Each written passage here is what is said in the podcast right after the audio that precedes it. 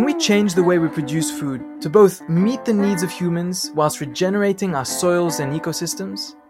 And can we do so in a way that improves the financial viability of farms? These questions are becoming increasingly urgent to answer, and we're here to investigate a promising technique called agroforestry in order to find out how it can help us with these challenges. We'll be interviewing farmers, scientists, and other experts to share with you their experiences, practical advice, and scientific research. Hi everyone, welcome to the Regenerative Agroforestry Podcast. We're your hosts Dimitri and Etienne. We're starting with a bit of a special episode since we're going to be talking about our own experience on Mazi Farm in Greece. This is a way to share our experience with you, but also to set the stage for the rest of the podcast series, since the reason we're doing it is a direct consequence of the many questions we ask ourselves while working on the land. We decided to structure this episode by setting on the table some of the big questions that every agroforestry project faces at some point or another. We're going to talk about economic models, land, which trees to choose, scale, complexity, machines, and animals. For each one of them, we first explain how we tackled that question on the farm and share some things we learned, some of our successes and mistakes. For each topic, we then identify the key points that we find interesting to explore with our future guests. These are linked to our experience, and so by nature they're limited. That's why if you think we're missing some important aspects, well, please reach out to us so that we can make sure we enrich our discussions and interviews. So Dimitri, how about you tell us a bit about Mazi Farm? Mazi Farm was created in 2017 by my family and I, and was greatly inspired by the likes of Mark Shepard, Ernst Gotch, and the Regen Ag movement in general. We're trying to tackle the challenges of producing food whilst regenerating land. The idea is that if we mimic natural processes, accelerating them with our inputs and labor, we should be able to regenerate severely degraded land and turn it into productive land. So we set out with the objectives to create knowledge, adapted to the Mediterranean context, to test out techniques, to do some R&D, and build solutions. We went about looking for degraded regions of Greece, already historically degraded country, bought 5 hectares of land and started Mazi Farm. Our process and path naturally led us to agroforestry. Most of Greece actually used to either be oak forest or oak savanna more than 10,000 years ago before humans significantly changed the landscape. And these forests were growing without fertilizer and without irrigation, providing for an abundance of wildlife. Now, I'm not necessarily saying that we can feed the world population with such a hands-off way, but there are dynamics in nature that create fertility and conditions for life. And the hypothesis we're testing out at Mazi is that if we can farm by harnessing these patterns instead of going against them, we can be productive whilst regenerating land. To illustrate this a bit further, there's the concept of natural succession. Now, this is the process in which a bare piece of disturbed land will naturally, in time, turn into a forest. So we're trying to harness these forest dynamics to create a productive system, producing in a way that requires less input, is ecological, and can sustain itself into the future. So we're going to start by talking about finances. Any project needs to face the first question of, what economic model? Well, as Dimitri just explained, Mazi Farm has a strong R&D focus, which means that it has a kind of hybrid business model. Because of the main objective is to generate knowledge, this means that we have higher costs linked to testing different things out, as well as high risk, since by definition you're doing something innovative with no guarantees of success. In order to be able to keep our focus on experimenting and testing out tree systems, we opted for financing the initial years with philanthropic investment and crowdfunding, while simultaneously ramping up our production, transformation of products and sales to learn and adapt to the market. Once we reach full production and we are satisfied with our tree systems, our crops will become the main income of the farm. Because of the size of our land and the difficulties of mechanizing production, we have focused on developing high-quality products with high added value targeted for niche markets. We're now focusing on testing out cash flow enterprises such as berries to understand what are the best associations with our tree systems. We are quite isolated from our market since the local demand for high-quality organic-ish products is quite low. That's because the purchasing power of locals is limited, while many people have gardens where they produce their own fruit and vegetables. This focused our strategy on traditional, high-quality crops that could be dried and stored to facilitate distribution outside the island. Drying offers a double advantage, as it increases storability, therefore reducing waste, but also because it adds value to the product. The transformation of products is key to our commercial strategy. To give you a few examples, we're focusing on making dried figs, but also considering dried berries and dried pomegranates. We decided that we didn't want to wait for our first harvest to build a customer base and test out the market. So we partnered up with an organic neighbor who produces dried figs to help them transform their production and distribute it under a sister brand, Mazi Spoon. They are an aging couple who are delighted to get some extra hands helping out. And we gain some experience, a customer base, and a first income. This isn't replicable everywhere, but for us, it worked really well to start selling a transformed product and then integrate our production progressively from there. What became clear to us is that economic models solely based on production remain challenging for really degraded land. The good news, though, is that there's a lot of public interest in planting trees and a lot of possibilities for funding. These can help spread the cost of implementing agroforestry between the farmer, the consumer, companies, and public administration. One of the problems with tree crops in general is creating short-term cash flow. Of course, if your main crop is not trees and you're just integrating them to another enterprise, the situation will be different.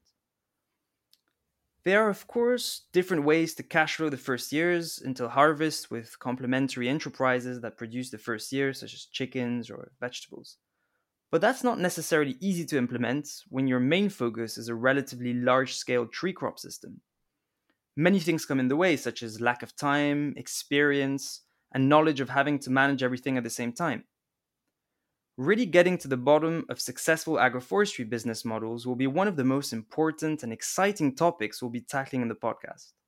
How to successfully integrate different enterprises in a way that is coherent both commercially, practically, and ecologically. How does agroforestry integrate with a farmer's current market and infrastructure? Or how does one create a new market? Another important element is to understand what funding possibilities are out there. I know that in France, for example, you can get 2/3 of the cost of planting trees covered. So we're looking forward to identifying the innovative financing schemes out there. So how did we end up with this land? The type of land we chose was defined by the vision and R&D objectives of the farm described earlier. We weren't looking for the ideal land and definitely didn't end up with it either. The idea was that if it works here in Styra, it can work anywhere.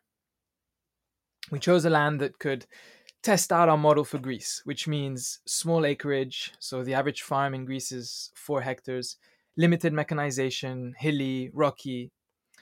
We have an average slope of around 15%, which means it's prone to erosion, a big problem in hilly Greece, and where perennial crops are the most adapted. We have low fertility due to overgrazing and historic agricultural use. It was actually farmed by a monastery in the past for many years. And we also have shallow soil in most places. The land is on top of a hill with a lot of wind as well, so the odds are definitely against us. We have water problems, fertility problems, and wind problems. And I believe that our lack of experience made us take a land that may be a bit too challenging, and only now we're really seeing and feeling that. But linking it back to agroforestry, it's interesting that the more difficult the land is, the more agroforestry has to offer in agronomical advantages, but also the more costly it is to put into place. So what's the right balance? Marginal land can be cheaper and so offer economic opportunities, but can also be too marginal and incur serious costs and low production to maintain a business. It also makes you ask the question of what is the best adapted agroforestry practice for what land? Would the most adapted system for us be silvopasture with wild wood-producing trees or the mixed fruit orchard system that we chose? The land issue is foundational to start any farm enterprise, and we'll be asking ourselves many questions, like what are basic requirements for productive agroforestry systems? What innovative ways are there to access land when one doesn't necessarily have the capital to buy it? Is it possible to rent land with these types of systems? So logically, after finding land, the next question is, what do you put on it? Which trees? The main crops that we have planted are pomegranates, figs, pistachios, almonds, and prickly pears. We selected these crops after careful observation of the surrounding vegetation. We knew we had difficult land, so we were looking for trees that are doing well without irrigation, inputs, or management. In the surrounding mountains, you can find fig trees growing on their own, wild pistachio trees, and wild almonds. Prickly pears grow without human care, and although pomegranates are rarely growing wild, you often see abandoned trees still producing. Alongside our productive trees, we planted many other trees, either as support species or as windbreaks. We planted two types of trees. Some were selected to kickstart things because they are both hardy and fast-growing. This led us to plant many eucalyptuses and Acacia salinea, which produce much more biomass than local trees. These trees allow us to have an impact on the land quickly. We also invested a lot of time and energy in planting diverse windbreaks and hedges to host biodiversity and serve as ecological corridors on the farm. These are often slower-growing local trees, for example, carobs, cypresses, and oaks. We even planted oaks in our tree lines to see if in the long run they can become support species for productive trees. We're excited to see how they evolve and their impact in the next years. Although we knew the importance of genetics and varieties, we were greatly limited by what was available in Greece and our own knowledge. Progressively, we've been testing different nurseries out and have ordered from Italy last winter. Finding the right partners to work with that can provide the quality of plants you need takes time, and it was clearly detrimental that we did not have that network when we started. Because of these difficulties, we started some nursery work as well, but we quickly realized that it's highly technical work and that working with genetics was beyond our capabilities at the time. I really believe that, unless you're already an expert, identifying the people who have that knowledge and building strong partnerships is the safest route. Working with genetics to adapt to climate change and pests really seems like something crucial, but it's one of our weaknesses because we lack that expertise. And I'm really looking forward to getting the right people on the podcast so that we can learn to fully harness that potential. Understanding the potential of different types of trees and how they can be used in different contexts is crucial for agroforestry. Should we use native species only? Should we use invasive species as well? What combinations of trees work well, and which ones are adapted to each type of land? What varieties should we privilege? What are the trade-offs between heirloom or modern varieties? I mean, the list is endless, and there's so much knowledge out there we can tap into together. At what scale can agroforestry work? As I mentioned earlier, we have a 5-hectare land. We were actually looking for something bigger, but we didn't find it easily for a reasonable price. And at the end of the day, it's probably a good thing we didn't find it so early. Although it came a bit late, we did finally do a proper business plan, once we had the experience to make a decent one that was representative of reality. We found that when the land becomes productive, if we manage to control investments and with a well-planned commercial strategy, we can sustain the business and even be profitable on 5 hectares. And that is with 400 fig trees, 250 pistachios, 400 pomegranates, and 250 almonds. We decided to plant out the whole land quickly in the first 2 planting seasons. One reason is that we wanted to test things at a certain scale in order to get a better understanding of the systems we implemented. The other is that we were tempted to get going quickly because we were aware of how much time the trees take to grow, and we didn't want to lose that time. Taking a step back, it's really exciting how agroforestry is a great toolkit at whatever the scale. We'll really be exploring this diversity in the podcast, looking at simple, large-scale systems or intensively managed, smaller-scale ones, and probably everything in between. There's 3 important considerations when looking at scale. What's the type of agroforestry system adapted to one situation? What's the ultimate size that makes economic sense? And how quickly to reach that size? So let's break them down a bit. For the type of agroforestry system, we have to ask ourselves, how can perennial systems merge with and benefit current systems? They have to adapt to the land, market, and crops present. If properly selected, they have the potential to enhance the value of the land by harnessing its assets, as well as reducing the effects of some of the major drawbacks present. On Mazi Farm, for example, we're on an exposed hill, which means lots of wind and lots of sun. So we planted many functional windbreaks to solve that problem in the future, and we were also able to plant very densely, taking advantage of the sun. The next is, what's the appropriate size for the type of agroforestry being implemented? What does the business plan say? Can we build very productive small-scale plots where high management, high production, combined with limited investment create profit? Carbon credits and other ecosystem service funding may also be a consideration here. This would help with scaling the operation, for example. But the size ultimately depends on the farmer's resources and capabilities. Finally, it seems that how quickly we reach that size will also ultimately depend on the resources and capabilities of the farmer. On the farm, for example, we implemented quickly with limited experience and limited local knowledge, which meant that we were quite inefficient and incurred some unnecessary costs. How complex to go is one of the questions we are constantly discussing with Dimitri on our numerous agroforestry rants. Imitating natural patterns pushes us towards complexity, diversity, and towards integrating different productive elements as much as we can. As Dimitri explained at the beginning, replicating these natural patterns is a strategy to achieve general health of the system and of the soil. In Mazi, we pushed this logic quite far in the initial design. First, we planted a great diversity of crops, as mentioned earlier. Then, instead of separating the land in specialized sections, we integrated the different crops together. The idea here is to stratify, or stack, crops to make the most efficient use of space. To give you an example, lines of pomegranates are intercropped as a shade-tolerant lower layer, with lines of figs and pistachio trees which sit slightly above.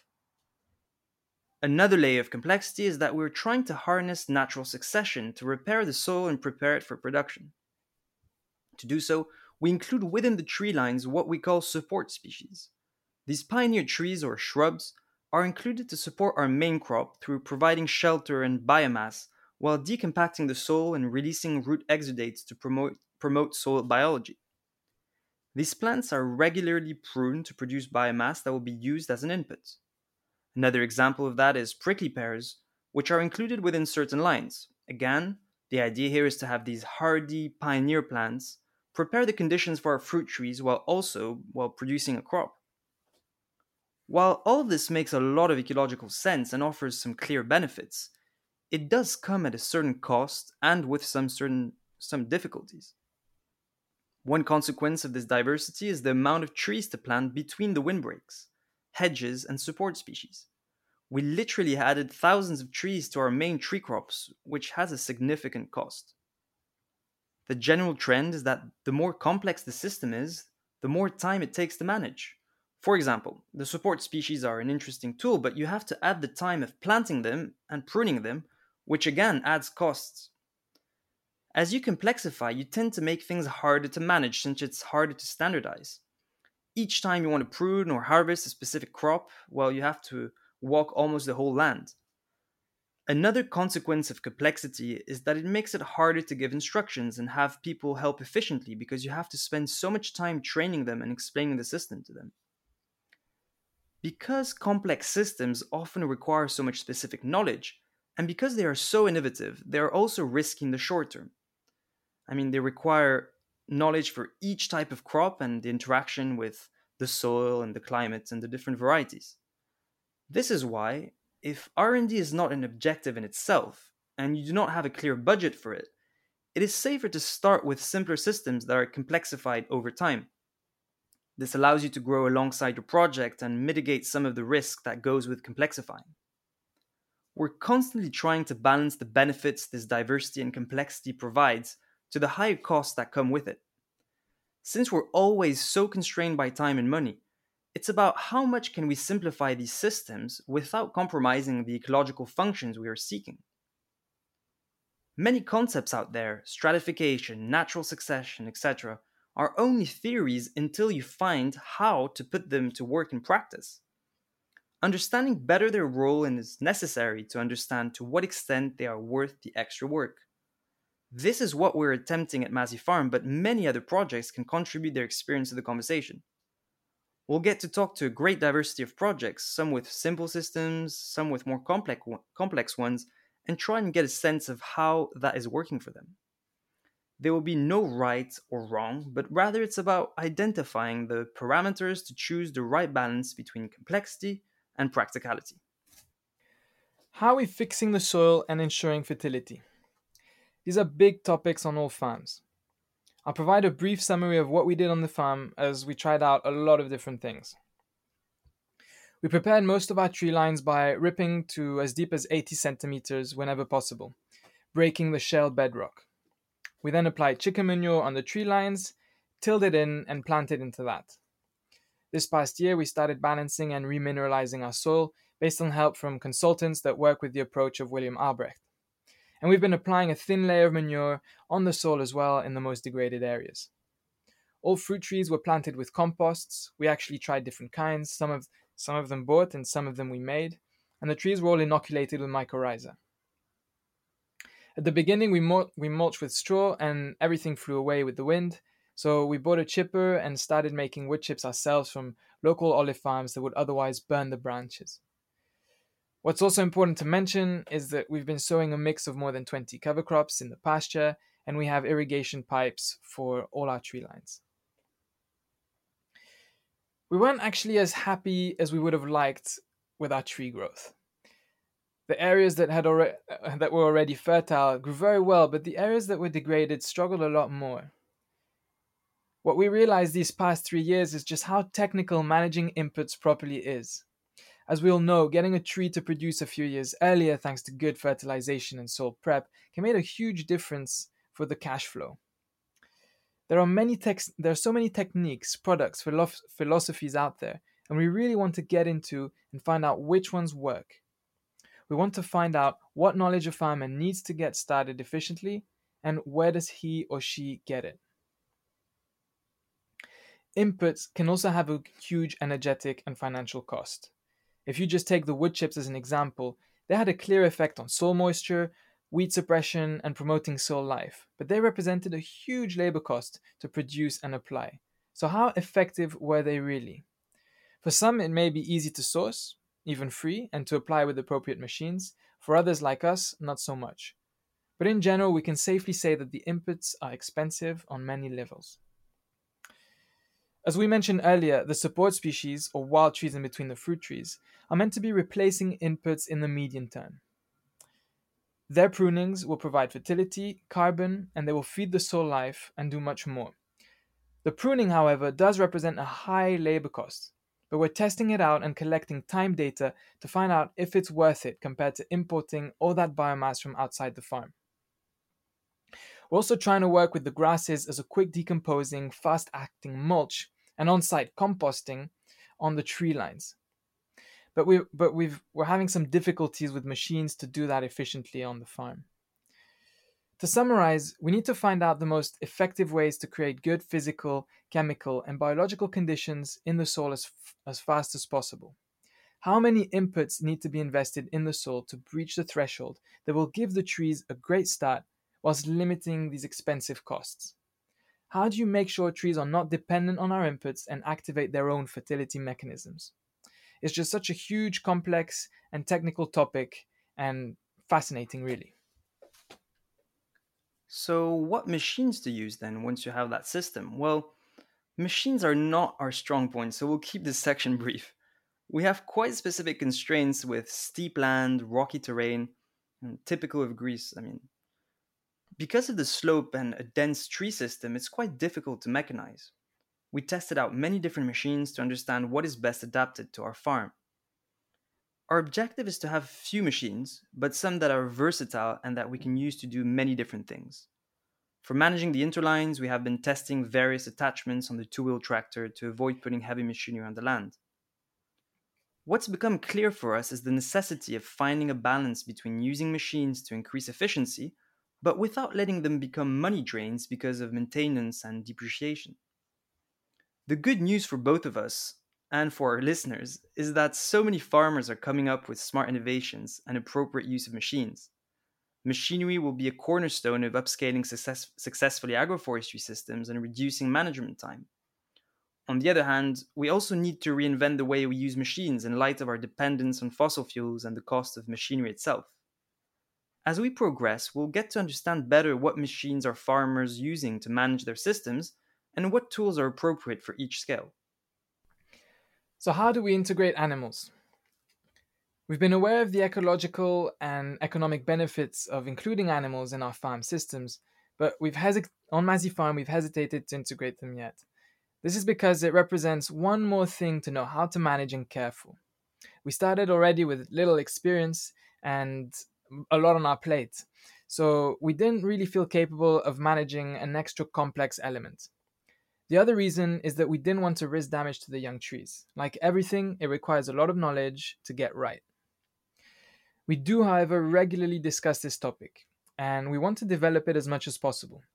Obviously, silvopasture is a major system integrating trees and animals with many scientifically proven advantages and established models. Taking it a bit further, we also want to find out how we can integrate animals in other systems such as orchards, vineyards, and even arable land. There are a lot of technical questions to get into, like what combinations of trees and animals, what specific breeds are best suited for which type of agroforestry systems, how to maximize the symbiosis between these elements, or how to protect the young trees efficiently. These are all questions that remain unanswered on the farm, but we know of lots of very interesting projects happening around this topic.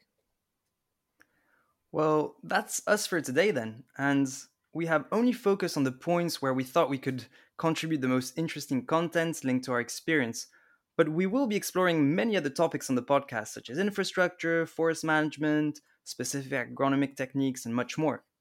We also skimmed over the surface in a lot of things we talked about on Mazi, and so if you have specific questions about Mazi Farm because it's relevant to your own experience, well, don't hesitate to reach us out and we'll answer your questions, and we might even do a more specific Q&A episode later in the series. So please share with us any specific topics or questions that you would like us to cover with our future guests, and don't hesitate to connect with us on social media and our website. We hope you are as excited as we are about this podcast and that you will join us as we continue learning about agroforestry. See you soon.